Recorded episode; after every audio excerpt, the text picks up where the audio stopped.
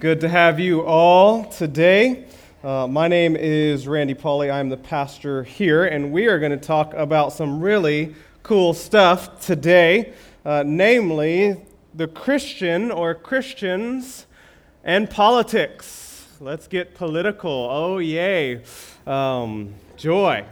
And we're going to talk about that a minute. Before we get to that, uh, Su Nishikawa. Let me give you guys an update on our Su Nishikawa missions offering. By the grace of God, we have reached our goal for $1,800 as a church to give towards state missions. Praise God. That's you guys giving sacrificially.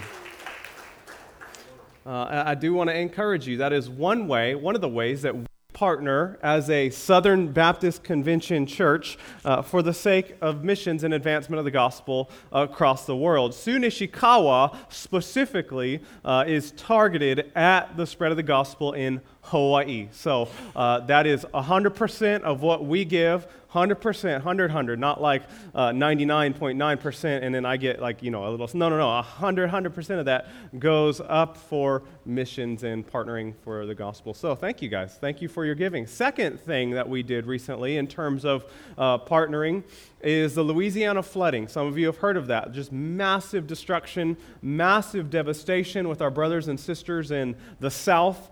And the MCBA churches took up a love offering partnership. And what we did, and you guys remember this, we did this in September, is they gathered all the offerings. We collectively, uh, amongst our MCBA churches, raised about 10, just shy of $10,000.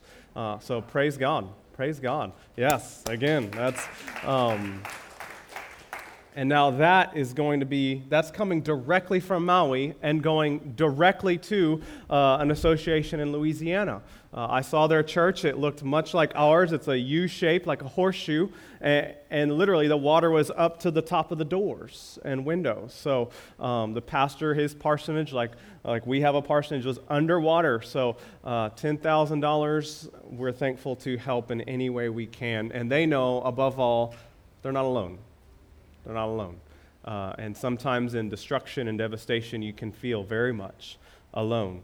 And so that will be carried from a representative of Kihei Baptist Church in the coming weeks. Uh, and it's really just neat to see how the churches are partnering together, much the way Paul did in gathering the offerings from the Gentiles and carrying it back to Jerusalem, the saints there who were suffering in starvation. So it's really amazing, and I am blessed to be a part of a church doing things very much like the book of Acts. Uh, and praise God. Now, the Christian and politics. The Christian in politics. This will be one of two sermons. So we capped off the first half of John, John 1 through 12. Uh, and now I'm going to take two weeks. Normally, my standard uh, method of preaching and feeding the flock is to go expositionally through the Bible, uh, chapter by chapter, book by book. And so, in next, in sorry, November, the first Sunday of November, we're going to kick off Exodus. And so, I'm very excited about that. We're going to cover Exodus 1 through 19. This will be uh, volume 2 or part 2 to our Genesis that we started in 2015. And so it's really exciting. You should start reading Exodus now in your devotions if you haven't already uh, and be prepared. But this week and next week, I'm going to do uh, two topical sermons on different areas. I'll hold off and not tell what I'm going to do next week. Um, in some ways, it is related to this, but not as directly. So, the Christian and politics. Why am I preaching about this now? Well, Halloween, that's right. It's Halloween. Trick or treat, trick or treat. um, why now? Well, obviously, we have our elections coming up November, and they're pretty significant. Uh, many believers are confused. This is actually going to be my first sermon uh, as a pastor wading into political waters during political season. Maybe my last one. We'll see. We'll see. Um, but the scriptures do have much to say about politics. Contrary to popular belief, while we do hold to the separation of church and state, uh, that does not mean we have no bearing at all in matters of the state. On the contrary, as we're going to see, uh, the, ro- the reign, the lordship of God, of Jesus Christ, affects everything. Everything. Uh, and so let's pray and ask the Lord for much wisdom and much grace as we enter these very controversial waters. Uh, let's pray. Father in heaven, my desire. All right, I have, as we flesh this out, I have 11 points. 11 points. So perhaps I should start my stopwatch. 11. So we're going to move. Uh, some of these will seem very basic to you, but we need reminders, judging off of uh, various Facebook posts and blogs that I've seen and news stories and conversations. We need reminders of basics. Amen.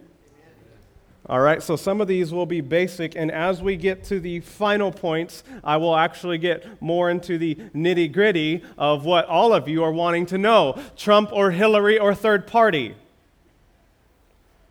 And if you're expecting that I'm going to tell you what to do, you will be sorely disappointed. Mostly because I don't know what to do myself.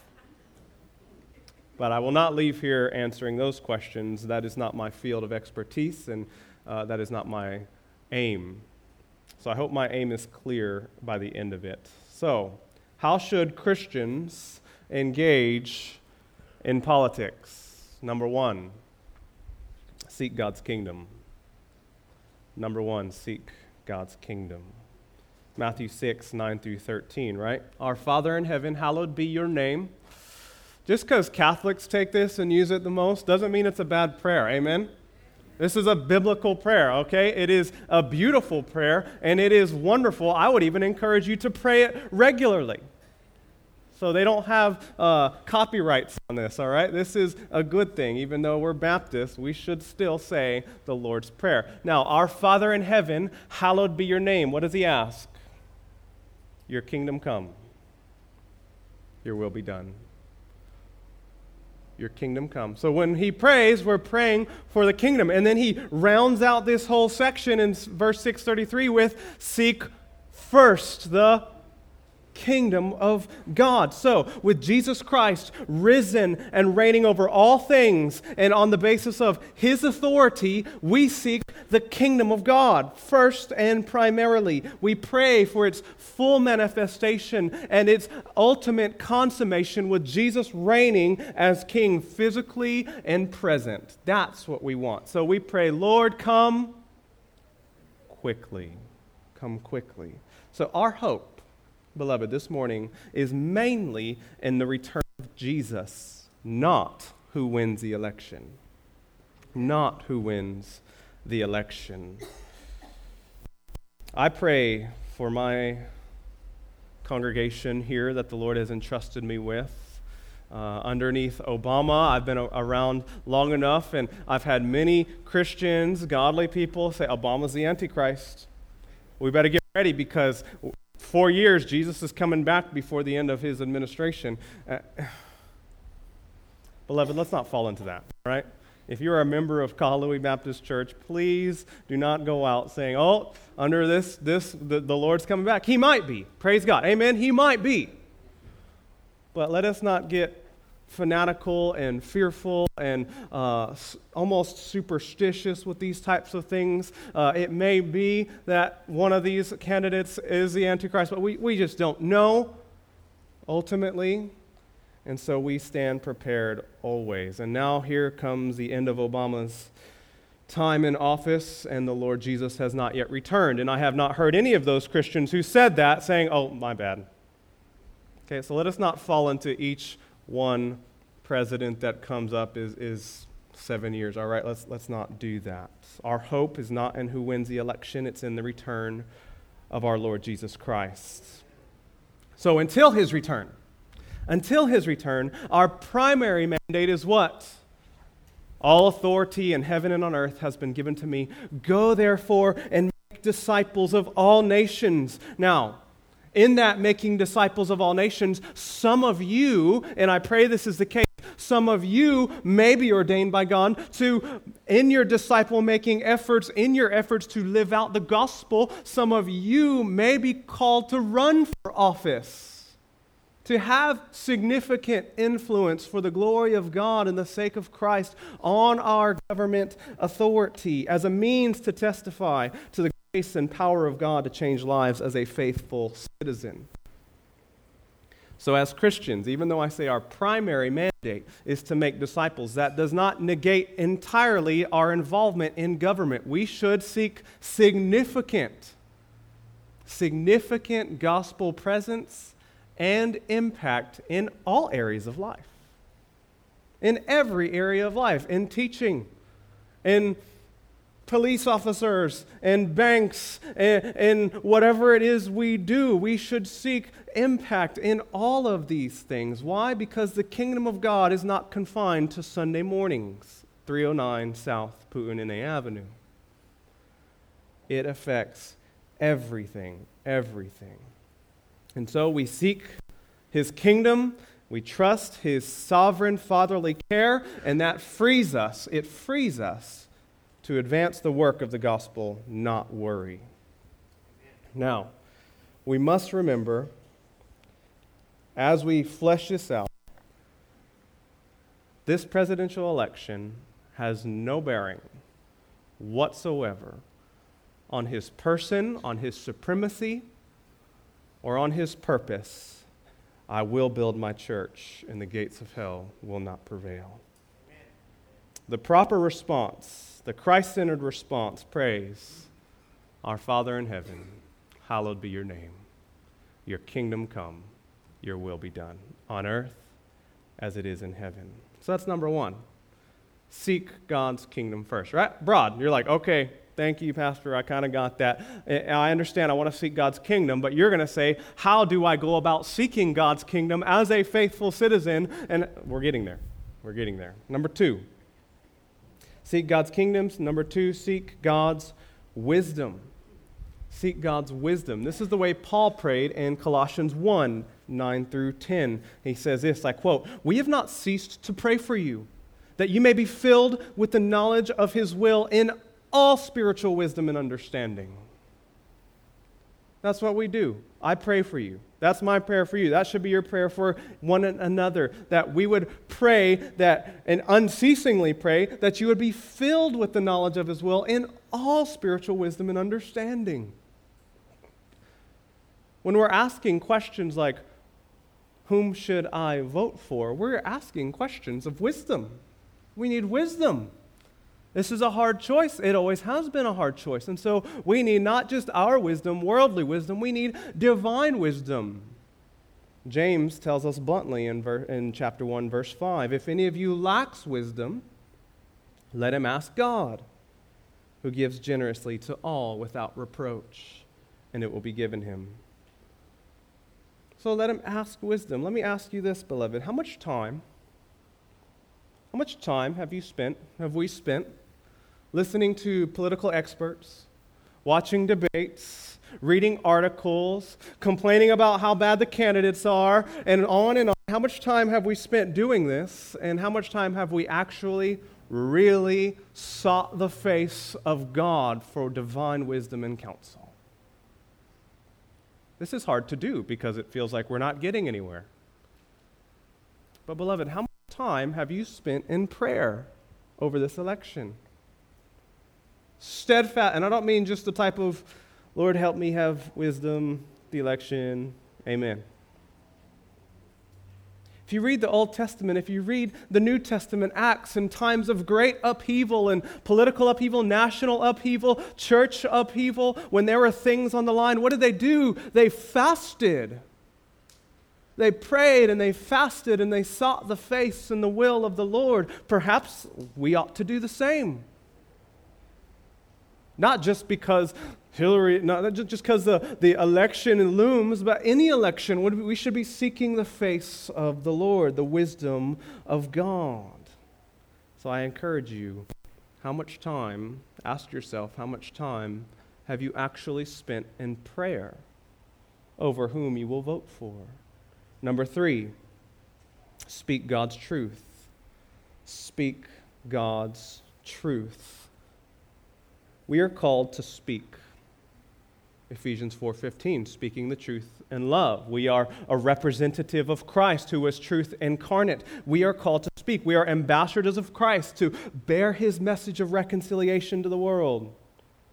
This demands we speak and that we speak truthfully. Now, many of us don't have a problem with speaking truthfully. Some of us have a problem with speaking truthfully a little too much. Nonetheless, some of us do. Some of us do have an issue of remaining silent. Christians speak about issues directly bearing on political matters. So, those who have said, oh, the church is not the place for politics, what's a good word for this? Hogwash, I don't know, right? Uh, whatever, baloney. The church is not the place for politics. Christians speak on all areas abortion, the value of life, marriage, civil rights, property rights, fair wages, slavery, pornography, war, greed, end of life matters, suicide, education, immigration, poverty, religious liberty, and many other things. These are not political things, these are theological issues. We cannot check our worldview at the door, and nobody does. What we believe has a direct bearing on life. If we believe that God creates life and creates all things, and that life at the moment of conception is real and living, that's a human being, then that has a direct bearing on how we treat that thing or person. You see, we do not check politics at the door of the church, nor do we check our Christian faith at the door of the voting booth. The Lordship of Jesus reigns in everything, in everything. And some will say, well, why would you force your religious beliefs on me? It's not forcing it on anybody. Please understand, they're doing the same thing. Their worldview is impacting the way they vote. So their worldview says two men and two women can be in a relationship and can be married, and they vote and legislate that into law. They're voting in accordance with their beliefs. Everybody does this, and this is not wrong. It's impossible to not do it. So we're called to speak.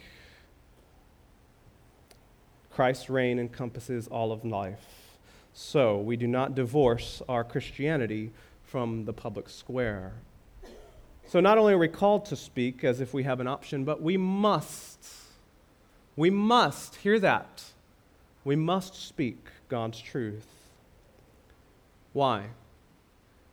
Because if Christians bear tr- are called to speak God's truth, if we have God's truth and we don't speak it, who will?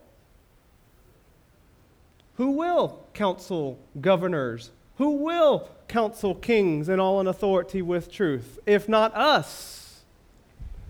Oh, for a generation of Daniels who are full of wisdom, such that kings even recognize that wisdom and appoint them as advisors and counselors over all of kingdoms. Joseph's and Daniel's and Moseses and full people who know the scriptures and know the word, and unbelievers cannot deny the supremacy of the wisdom of the followers of Jesus. We must speak truth. Who else will? But we also must speak when candidates fail to meet basic character qualifications of leadership. So our commitment to truth also isn't checked at party lines, Republican or Democrat, such that loyalty to one or the other prevents us from saying when a candidate fails basic character qualifications. And so we speak and reject false statements of lying or racial ideology, sexual assault, the devaluation of women or life in the womb. We speak against all of these things. We must not be silent or excuse them as locker room talk or the realities of men, but we call it what it is sin and degradation and should not be represented in our leadership. We speak. We don't remain silent just because they are our party's representative, whether you be Democrat, Republican, or otherwise. So we must speak God's truth. Number four, we speak in love and humility. So while we are called to speak, to speak God's truth, we must speak that truth in love and humility. We do it with grace and mercy. With grace and mercy. Recognizing that Christians throughout the centuries, throughout the centuries, have approached this in different ways. Different ways, whether they be under a emperor, under an oligarchy, underneath uh, a democracy or a republic as we are in. We always speak truth and recognize many have had different conclusions than us. Even today, even today, godly men, very godly, smart, scholarly men and women disagree over the proper response of believers in this section. They do. I've read several, several men that I love and respect. Some say they're voting for Trump. Some say they're voting for Hillary. Some say they're voting third party. Some say they're not voting at all. Now, some of you hear those voting for Trump, how, and you sneer immediately. Others hear, how could you vote for Hillary and even be a Christian? And you think, and others think, well, the only way for us not to sell our soul is to vote third party. Beloved, Seeing the amount of disagreements alone is a good enough reason to think, step back, and say, I need to take a good dose of humility. That maybe I don't see things as clearly as I think I do. And even if I do, I should understand that my brothers and sisters may not see things as I see them. So we ought to speak very graciously to one another and about one another, especially those whom disagree with us. Which leads to the second to the fifth point. The fifth point. The next two points are related to number 4. Speak love in speak in love and humility. So the fifth point, secondary disputes shouldn't overshadow first tier commands. Did you get that? Secondary disputes shouldn't overshadow first tier demands. What does that mean? That means the choice of whom to vote for in this season, and this election season, falls under the category of what Christians have called disputable matters. It's disputable matters. Second, third, fourth tier issues. It means that we can discuss them, we can debate them, sometimes robustly, but we don't divide over them. We don't divide over them. These are disputable matters. So while the right choice may be complicated this 2016 election season, it was also complicated in 2012, I'll remind you. But while the right choice may be complicated in this election season, the clear commands of God are not complicated to love and unity. That is not complicated. That is very, very clear and often repeated. So I ask, is it possible? And you have to say yes, by the way. Because everything's possible. Amen? Sorry, my wire is giving me problems this morning. Is it possible to have a Democrat and Republican united around the gospel of Jesus Christ and serving together in the same body? I told you you had to say yes. So you have to say yes. Of course it's possible. The answer has to be yes. Why? Because the options to love, respect, and pursue unity with those whom we disagree with politically is not an option. And it's not disputed. And so I repeat one of the mantras of the Reformation. Speaking of Reformation, October 31st, 1517, approximately 499 years ago this month. Martin Luther nailed 95 Theses to the door of the Catholic Church and started the Protestant Reformation, changed the face of the world, arguably and literally. If you don't know what Reformation Day is, now is a good year to find out. But one of the of the Reformation was because there's a lot of upheaval, a lot of political upheaval, a lot of questions, a lot of breaking from the, the almost the world domination, the Western world domination of the Roman Catholic Church. One of the mantras came up was in essentials, unity, in non essentials, liberty or freedom, in all things, charity or love. That's what that word charity means. In essentials, unity. In non essentials, liberty. In all things, charity. Which means the call to be loving and kind in disputable matters takes precedent over being right in disputable matters. Amen? Which means, pressing this on more, name calling, either directly or indirectly, towards other believers who may disagree with you is not the godly response. Either directly or indirectly. We're starting to get a little bit closer to the road, and it's about to get really, we're about to hit pavement right now. Phrases such as voting for Hillary or Trump is a vote for racism or sexual assault or abortion or selling your soul or losing all moral credibility. Phrases like this are unwarranted and they're non sequitur. They don't necessarily follow. They're good rhetorical devices to show the weight of the matter, but we ought to be careful with rhetorical devices when it makes implicit statements about godly followers of Jesus Christ. So, to categorize somebody as selling their soul or compromising all credibility because of their vote is unwarranted and unbiblical. And I do disagree with prominent people that I love and respect very much over this, like Russell Moore and Albert Mohler, who have called Christians selling their soul to vote one way or the other in this election. That is unwarranted. They are non sequitur. To vote for someone, and I'm talking about whether you're a Democrat or Republican, you might be voting Hillary, you might be voting Trump. I'm not talking about who, I don't have one particular candidate in mind. But to vote for that person doesn't necessarily mean you are endorsing their character or qualities or even all of their policies. It doesn't mean you're endorsing them any than paying taxes to Caesar means you endorse everything Caesar does with those taxes or any more than paying money and watching a movie means you endorse everything that comes across that screen. No, doesn't mean that at all. It is that. It is a vote.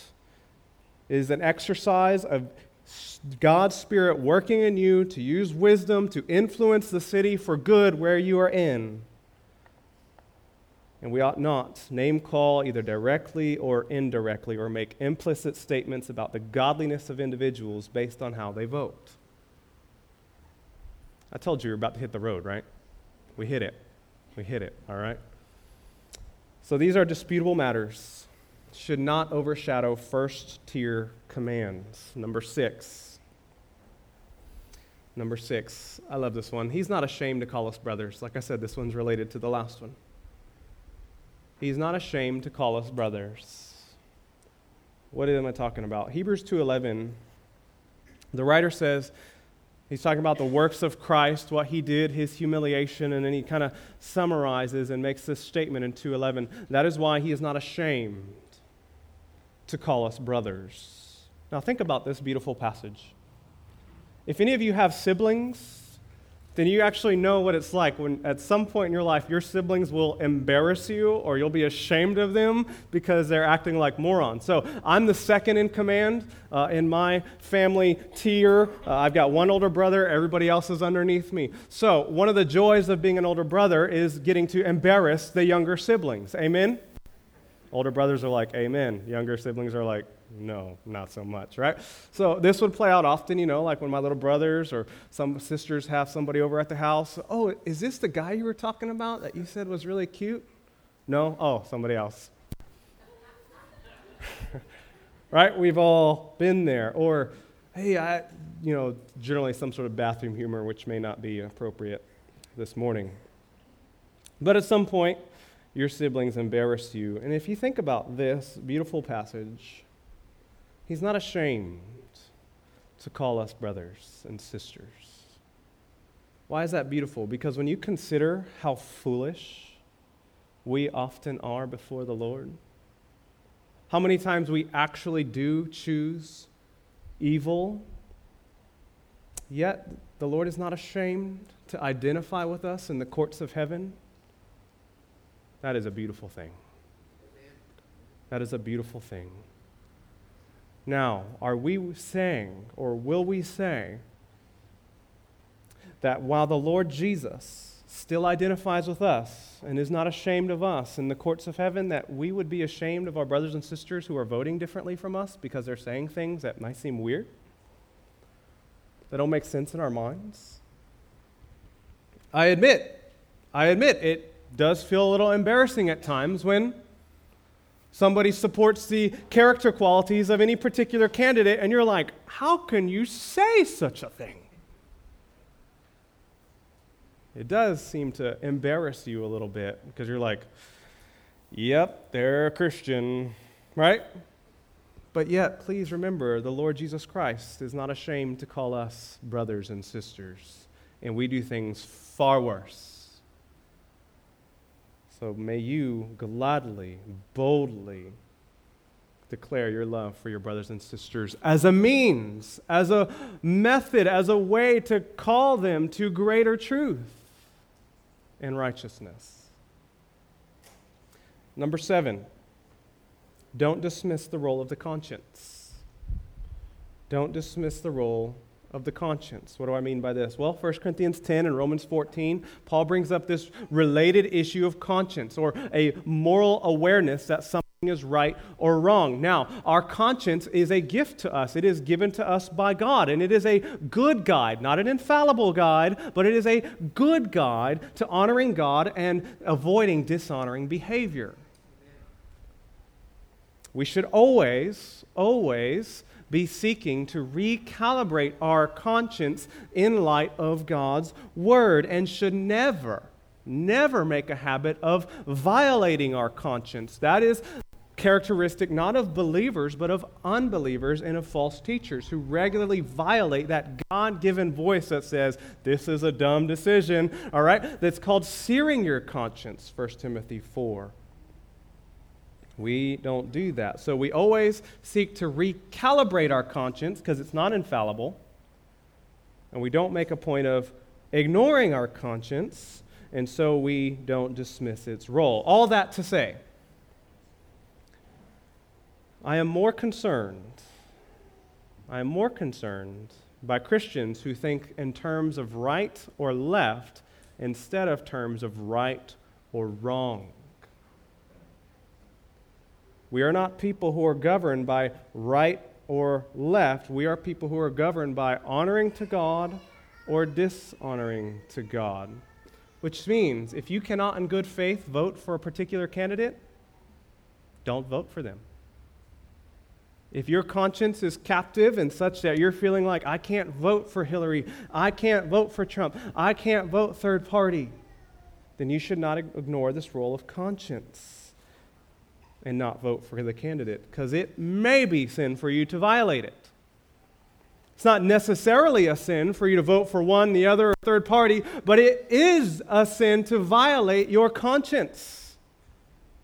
Now, it may be that you need to recalibrate your conscience. That doesn't mean you just violate it. So, after you do serious praying and follow points one through six, seeking God's kingdom, praying, seeking his face, speaking the truth in love with believers to sharpen you, then you pray and make a good choice as God leads you. In all these types of matters, we do well to remember Romans 14 12. So then each of us will give an account of himself to God. To God alone. Number eight. Number eight. We do not vote as those who have no hope. We do not vote as those who have no hope. Yes, this is a play on words of 1 Thessalonians 4:13. Paul says this, I don't want you to be uninformed, brothers, about those who are asleep or who have died, that you may not grieve as others do who do not have hope. And so I'm going to switch grieving there with voting. We do not vote. We do not live as those who have no hope either. Our hope is what? In God's invincible purposes to build his church. That hope is affected zilch, zero, nada at all by who wins 2016 presidential election. All you have to do is survey, flip in your Bible a few pages over to the book of Revelation where you see the purposes of God coming to consummation. Nothing can stay his hand. And one day, Revelation 5 will come to pass. Doesn't matter who's president right now. One day, Revelation 5 will come to pass, and every tribe and tongue and people and nation will say, Glory, praise, hallelujah, holy is the Lamb who was slain. So we do not vote as those who have no hope. Our King, our hope, is alive and reigning over all things for the good of his people. So vote, and vote as a people who are brimming with victory, not fear, not defeatism, but confidence in the superior reign of Jesus Christ. Number nine. Number nine. With lots of news around, make sure you know the good news with lots and lots of news. There's all sorts of fascinating things. It seems like one candidate or the other is regularly saying something or doing something or something in the world is happening that is just like, what? They did, huh? What? With all sorts of news, make sure you know the good news. News is good to watch, but not if it takes you away from knowing the best news in all the world. Which means, if you can break down various political talk show po- points and contours, but you can't explain the gospel well, then you may need to readjust how you use your listening or watching and do things that are more God centric. If you want suggestions for what to do and how to do that, ask me and I'll give you those suggestions later. There's many godly podcasts. Uh, series, things to watch, sermons, blogs, uh, all sorts of things that you can use that are more profitable that'll help you know the best news, not just news. Now, having said that, make sure you know the good news. I have to assume that there may be some in here who do not know that good news this morning. You're here and maybe you're visiting. Maybe you came with a family member or friend and, and you don't really know what Christianity is all about. And you're kind of wondering, is this pastor on something? What is he talking about? What's, what's the good news here that he is talking about? Beloved, Christianity is not about a president, it's about a king who descended from his throne, who laid aside his kingly attire, and out of his great love, laid his life down and rescued his people by dying in their place. And that king who died didn't stay dead, he rose again three days later, victorious over death and sin. And now he offers you life today, this morning, if you will repent and believe. That's what Christianity is about. And if you will do this, this king promises that he will give you life, an abundant life and joy in following him. And that you don't get death. Those who believe in him never die. You get life with the king forever. So I ask you this morning will you turn to him? If you do not know this good news, if you have questions about this good news that can change your life, come this morning in our time of prayer. Amen. Don't wait. Number 10. Number 10. There's two parties, but there's only one Savior. There's two parties. You're like, actually, there's five. Okay. Two main parties, but only one Savior. As stated earlier, our mandate is to make disciples. Therefore, if we find it ourselves unable or very challenged to get along with other believers who differ from us in these things, it may be a sign that we've turned our political beliefs or ideologies into an idol that we should cast down. Christians are not meant to be party puppets and identify along bipartisan lines. In some things, more closely biblically with the Democratic Party. In other things, you might align more closely with the Republican Party. Both parties claim Jesus is on their side. We are not party puppets, and we are not delineated by anything except the gospel of Jesus Christ. So, in terms of our role as a believer, when we speak, our aim is not to align with donkey or elephant. My goal as pastor, and one of the things I aim at, is to destroy and dismantle this idea of utopianism. What does that mean? Simply stated, salvation will not come through the candidate whom you voted for one way or the other. This idea that if we just had the, the right person in office, everything would be well and the gospel would flow unhindered. And peace would reign on earth, and angels would be singing, and babies would be uh, laughing every. No, no, no, no, no. Salvation will not come through any political candidate, only through the Lord Jesus Christ. Amen? Amen? There may be two parties, but there's only one Savior. Our hope is in Him and 11. Wasn't too bad, was it? You guys heard 11 points, and I saw some of you were like, ah, I'm going to cancel my lunch plans. Or I'm not canceling my lunch plans, one way or the other. Wasn't too bad. We moved quickly. Number 11 vote wisely and sleep soundly. Vote wisely and sleep soundly. I told you it would hit the road a little bit more, so here we go. You have four options to vote in this election.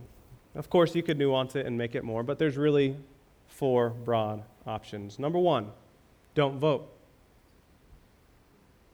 Number two, vote for Hillary. Number three, vote for Trump. Number four, vote third party or write in. That's really the only options you have. I want to go over each of those very briefly. I could say a lot more on all 11 of these points, all right, if we just wanted to dice them down. So I, I can't do it all in one sermon. Literally, volumes upon volumes have been written on this, all right? So Google, all right? Google and use discernment. Four options. Number one, don't vote. It is an option, an option some are taking. Just a few things to consider. Say this goes against Jeremiah 29 7, which says, Seek the welfare of the city you are in, and in their, and in their welfare you will find your welfare. Arguably, to not vote is worse than voting for third party, choosing to not have a voice at all. I could say a lot more about that. But in our, in our society, in our government governance structure, you actually hold an office. You do hold a political office. That office is that of citizen. Just to say you have a voice. Now, you might argue we don't really have a voice in electoral college and we're not in a swing state, so my vote doesn't count. That's not the point. That is an important factor, but that's not the point. The point is you have a role to do to seek the wealth, the good of the city you are in, even while you're in exile. So, something to consider if you say, I'm not going to vote. Number two, I could say a lot more, but just for time's sake, we, we have to move on. I'm giving you, what I'm going to do is give you things to consider if you're thinking on any of these routes. Number two, vote for Hillary. Some of you are like, that's not even an option for a godly Christian, but godly Christians are doing it. You should think about it. Vote for Hillary. Number two, well, a few things to consider. She's got radical stances on abortion, made very clear in the last presidential ele- uh, debate. She'll appoint liberal justices that will steamroll the agenda of the LGBTQ community. And that's exactly what they're doing. So, as of late, Supreme Court has been, uh, instead of taking votes to the people, they've just been steamrolling them through legislation from the courts. Something to think about. And they'll continue a litany of other things. But some would say that's a predictable evil, at least. At least we know what Hillary is going to do, very predictable. And they would say, as opposed to, we have no clue what Donald Trump's going to do. Which leads us to the next one, the next option. Vote for Trump. Well, if that's you, then realize that there's no consistent track record of pretty much anything. He seems to waver on all sorts of things, even having supported the Clintons in the past. So there's a large group of people who are wondering if he is, there's some sort of conspiracy theory that the Democratic Party paid him off. Uh, we don't know. We don't know any of these things. And I don't want to spout those things. All I want to say is there's no consistent track record of anything. We truly don't know what he's going to do. He changes his stances even within this election year. Some see that as a bad thing, some see that as a good thing. Whatever you say about his track record, he has terrible moral, moral character. He's made racist and sexist comments that should not be excused in any way, shape, or form by followers of Christ. He brags about adulterous affairs, and the list doesn't end. This is probably somebody that you wouldn't even want living next door to you much less the leader of our country. Now, I fully am aware that many of you will say that, well, he's the lesser of two evils, and the other side will fire back and say, well, when faced with choice of two evils, choose neither. That's the fourth party there, but I just want to make a point out of the lesser of two evils, and when faced with two evils, choose neither. First, Every election is a lesser of two evils. No matter what candidate you have, we're always going to be dealing with the lesser of two evils unless our candidate is the Lord Jesus Christ. And, well, he's not running for office, amen? He's already got it. So every option is going to be a lesser of two evils. And the idea of when faced with the choice of two evils, choose neither it's important to note we're not, it's not as if we are actively engaging in evil. As I said, to vote is not an evil thing in itself. Good illustration, but not applicable to this situation because voting is not evil. And to vote for somebody who even may do evil is not the same thing as doing evil itself. So, those arguments don't necessarily hold much water to them, but it leads some to vote for a third party or a write in candidate. This is also another viable option for godly believers and followers of Christ. Something to think about in regards to this. This has the appearance of not helping the other two evil candidates. However, in reality, these votes are more symbolic than impactful. It's more symbolic than impactful. A third party vote in our democratic system is, at this point in history, is more of a symbol than it is doing anything. So, in some regards, they fall into the same struggle as the lesser of two evils. Because they're not wanting to vote for either party either. But they say, what options do we have? And so, in reality, a vote for a third party who has little to no chance of winning just for the sake of feeling better about yourself is, in effect, to let one or the other win. And I presume that they're not being voted for because you feel they're unfit for office. Yet, by not voting, in essence, you aren't helping another candidate to win and are, in a sense, throwing away your vote. Something to consider. One pastor said it's like this it's like seeing a kid getting bullied by a crowd of people. And instead of joining the crowd, you walk away and pat yourself on the back because you didn't join them. Yet you did nothing to actually step in and stop the bullying, you see. It may help us to feel better, but it doesn't do anything substantially to stop the bully. things to consider in each of your votes. Now, it may sound like I don't agree with any of those options, having said what I just said about them. And you may be here now saying, Well, I'm more confused than I was when I came in here. Thank you, Pastor, for leading me into truth. Or you may say, I'm actually more sunk in than I was when I walked in here. Praise God. So, what do I do now? Well, all right, let's go back to point number one. See, no. After all is said and done, prayer has been made, vote wisely, and sleep soundly. And know that you are justified by faith alone, apart from works of the law. You are not justified by voting. Praise God. Let Him rule and reign, and trust Him and sleep soundly. Let's pray. Father, we do trust you. You raise up kings. Their heart is in the hand of the Lord, and you turn it wherever you want. May we trust in your godly reign. There are some who would say that this election is an evidence of judgment. If that is the case, then we accept your judgments and long to repent and do that which is right in your eyes. Lord, we know that all men are imperfect all leaders are imperfect, and so we ask for wisdom in making a right, good, and godly choice. And we pray that whatever, whoever wins, and whatever the outcome of this election, that we would be diligent to make disciples of all nations. We thank you that the church is not threatened by persecution, by legislation, by any edict or order of kings, but that it will be built and the gates of hell will not prevail. So, Father, we ask that your will would be done on earth as it is in heaven. In Jesus' name we pray. Amen.